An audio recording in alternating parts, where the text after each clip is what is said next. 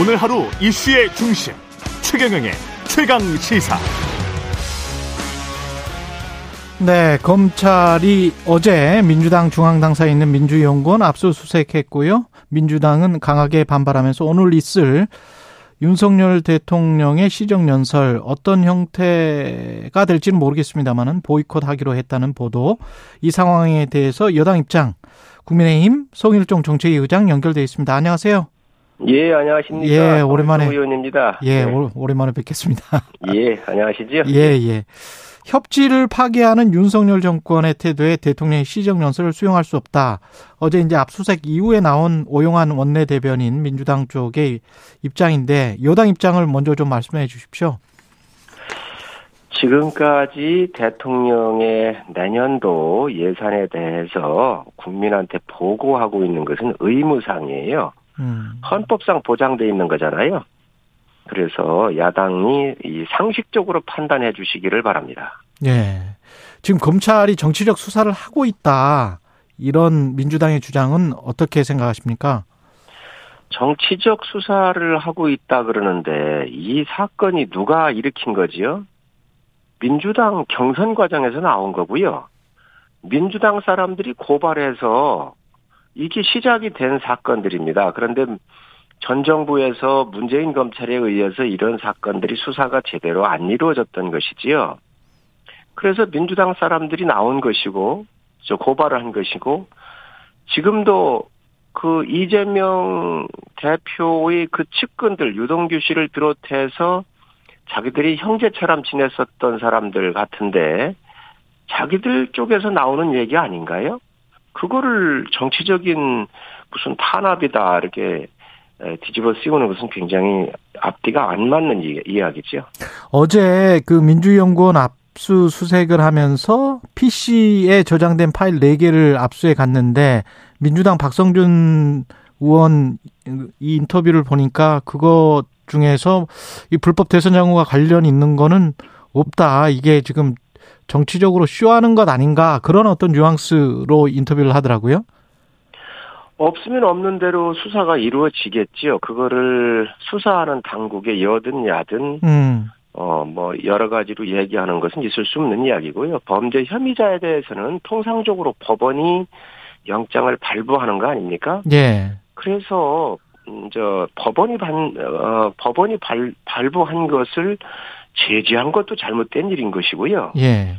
또 통상적으로 수사기관이 해왔던 것을 또 비난하는 것도 또한 상식적인 맞지 않는 일이라고 생각을 합니다. 음. 의원님은 지금 현재 그 어떤 검찰이 진술 말고 어느 정도의 증거를 확보하고 있을 것이다.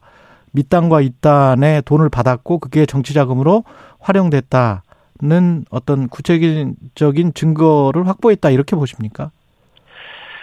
그런 것을 추측하거나 이럴 수는 없지만 언론을 통해서 이렇게 나오는 것 또그 네. 관련되어 있던 당사자들 이분들의 이야기를 대충 저희도 보고 판단할 수밖에 없습니다. 그러나 유동규 씨를 비롯해서 이렇게 쭉 나오는 걸 보면 분명히 문제 있는 건 아닌가요? 그리고 그분들이 그 김만배 씨를 비롯해서 많은 사람들이 구속이 되어 있는데 대장동 같은 경우는 정말 그 측근들에 의해서 이루어졌었던 이룰 수, 이루 말할 수 없는 부정과 비리가 연결돼 있는 거잖아요. 예. 성남 FC도 마찬가지고요.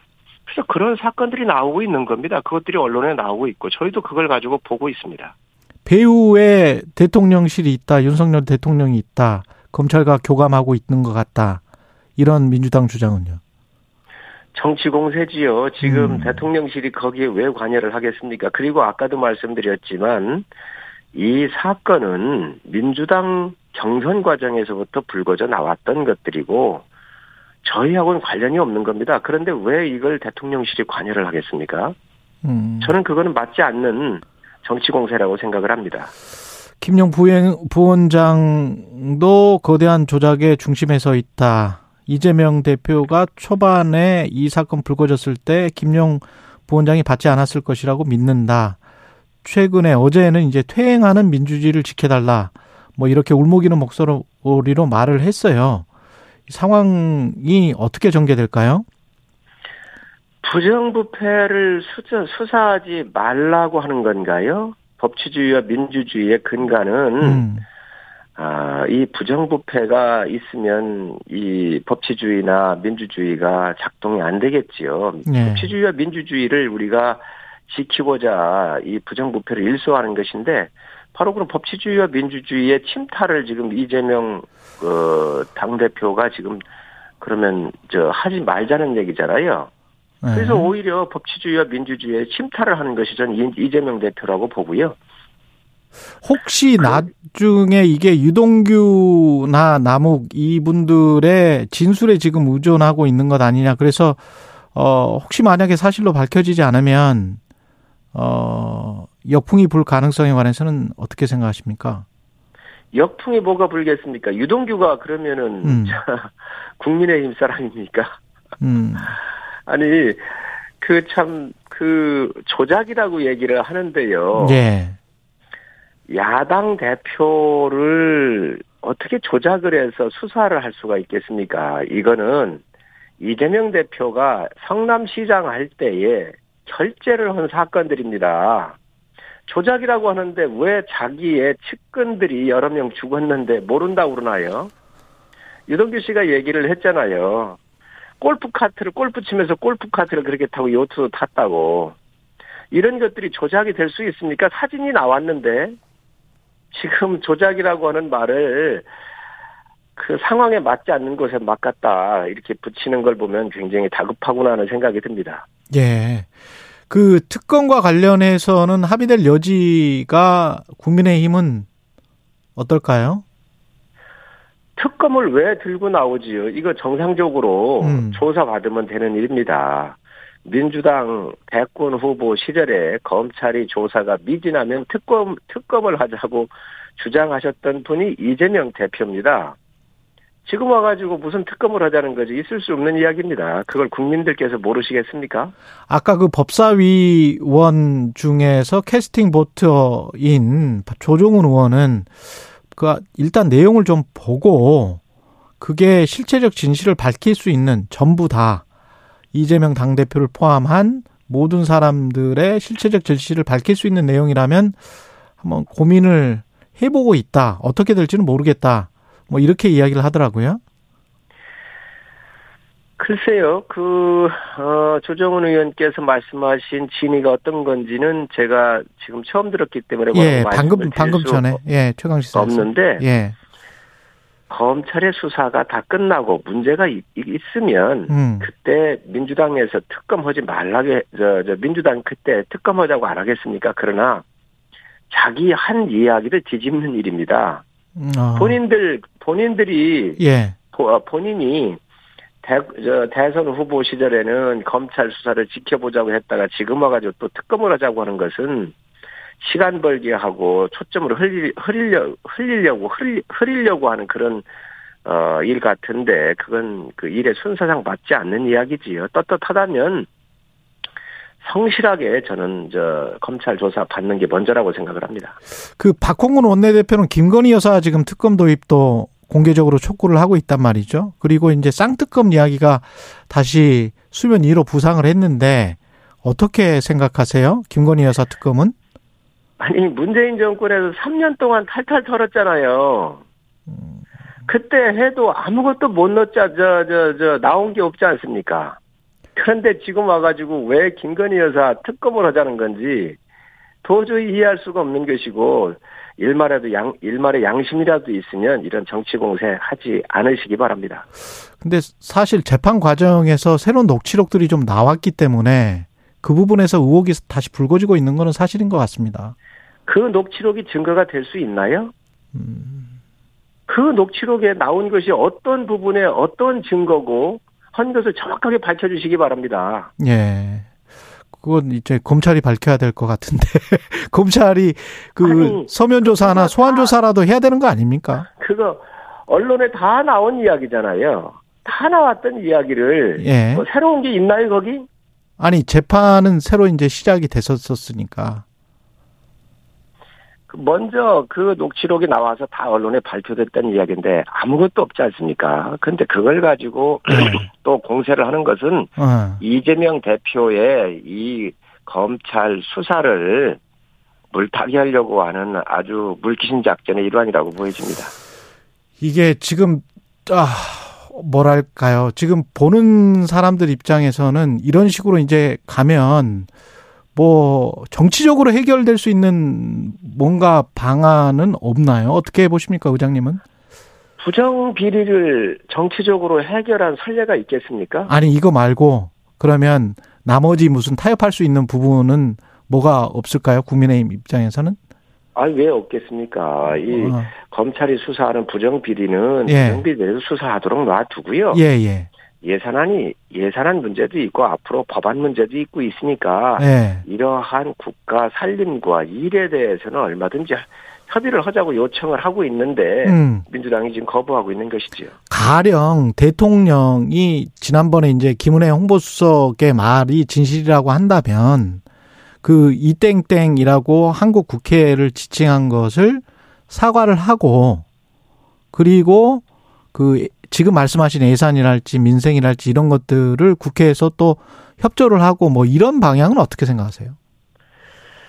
아니 당시에 뭐 그런 어 그 정확하게 예. 전문가들의 분석도 없는 것을 임의적으로 자막을 달아서 하고 저 백악관에 문서를 보내고 국무성에 문서를 보내고 어떻게 하냐 어떻게 이 이런 부분에 대해서 어떻게 생각하느냐고 그런 난리를 쳤던 일들인데 이게 정말 있을 수 없는 일들을 벌어진 거 아닌가요? 그렇게 해놓고 나서 지금 와가지고 이것을 사과해가지고 해달라고 요구하는 야당의 태도가 저는 옳지 않다고 생각을 합니다. 그리고 그저 무슨 티끌 하나 잡아가지고 아주 키워가지고 침소봉대해서 음. 정치적인 이득을 보려고 하는 것 같은데 외교 참사다 또 친일부를 해가지고 일본하고 한미를 훈련하는 거에 대해서 이 저 그 친일몰이를 몰고 하고 그랬는데 정말 이런 부분들이 다시는 일어나서는 안 되고요. 아 정쟁할 수 있습니다. 정쟁할 수 있습니다. 그러나 정쟁은 정쟁대로 하더라도 국익과 관련되는 일들은 굉장히 신중하게 저 대응을 하셔야지요. 예. 일단 그 정치적인 이야기는 여기까지 하고요. 또 뭐 정치 이야기일 수도 있겠습니다. 레고랜드 사태와 관련해 가지고는 지금 50조 원 플러스 알파가 중앙정부에서 동원하기로 했는데 그 김진태 강원도지사가 이 말을 한 것은 실수라고 보십니까? 이 어떻게 생각하세요? 이걸 부도 처리하고 회생 절차를 가는 것처럼 이야기를 했잖아요. 사실 이 금융시장은 심리적인 안정이 굉장히 중요하거든요. 예. 그래서 주말에 당과 정부가 여러 가지 협의를 좀 했고요. 예. 그래서 유동성 같은 경우에 어, 금융시장에서 우려하지 않도록 충분히 공급하는 게 어, 당과 정부가 협의한 것이고 그에 따라서 50조 플러스 알파 했고 또 시, 어, 기업들이 발행한 CP라든지 이런 저 이런 거에도 돈의 경맥 관 경화 동맥 경화가 일어나지 않도록 음. 당이 충분히 또 정부가 충분히 조치를 하도록 할 겁니다. 특히 이제 지방 정부에 이런 문제가 나오다가 보니까 아마 문제가 생긴 것 같은데 사실 전임 지사 때의 일들이 굉장히 잘못했던 것을 바로 잡으려고 하다가 발생한 일인데 어쨌든 이 문제는 지방 정부는 대한민국 정부입니다. 그렇기 때문에 이러한 부분에 대해서 디폴트가 나거나 이런 일은 없기 때문에 아마 이 부분은 마무리가 되지 않겠나 생각을 합니다.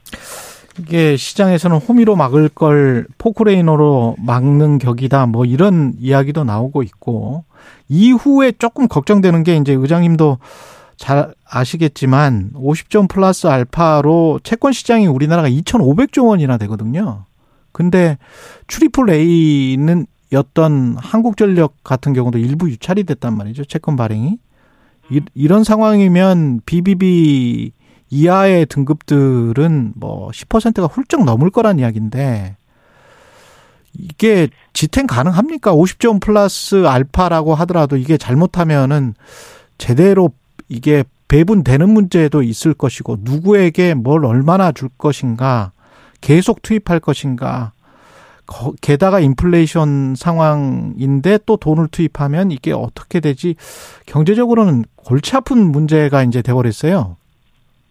한전 같은 경우는 이제 국가 공기업이기 때문에 예. 국가 신용 등급에 준한다고 보시면 될 텐데 예. 아무래도 탈원전 정책을 비롯해서 어, 적자를 많이 내놨었지요. 그리고 전기요금을 안, 안 올리다가 보니까 그동안 누적된 것들이 지금 이게 드러난 겁니다. 사실 뭐 전 정권을 비난하려고 하는 게 아니라 아니 그런 식이면 이제 도로공사나 뭐 이런 것도 지금 안 돼 버렸잖아요. 거기는 다 전액 유찰인데.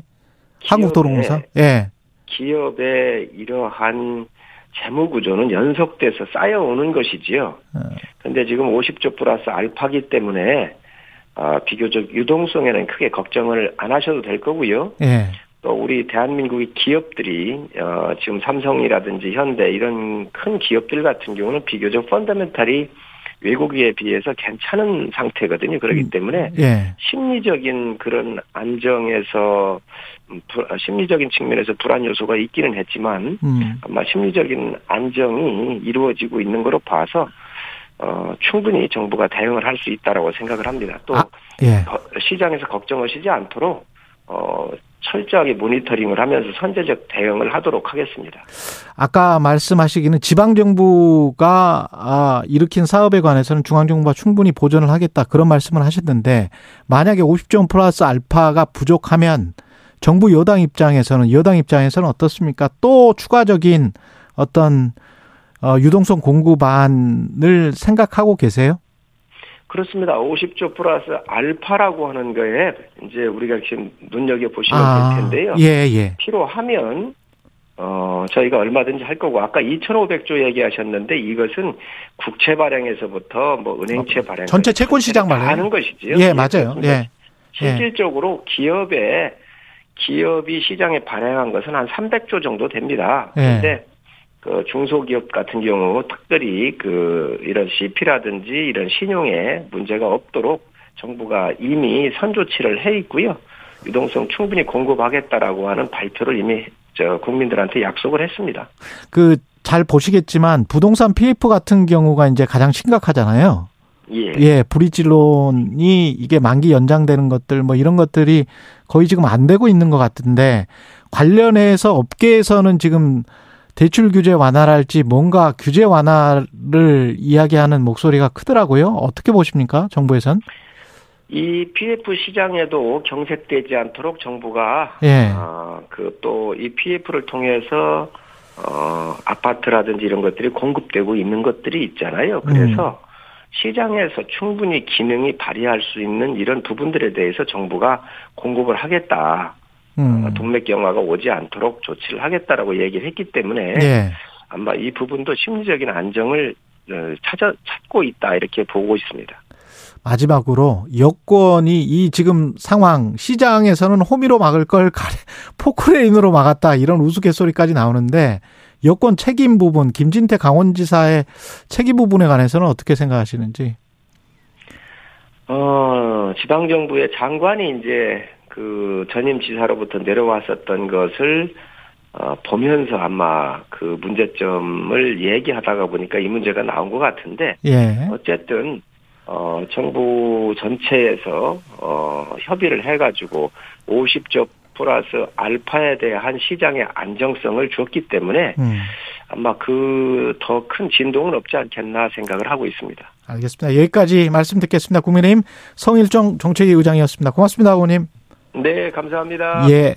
현재 버퍼링 장애로 KBS 일라디오 유튜브 시청이 원활하지 않은 점 양해 부탁드리고요.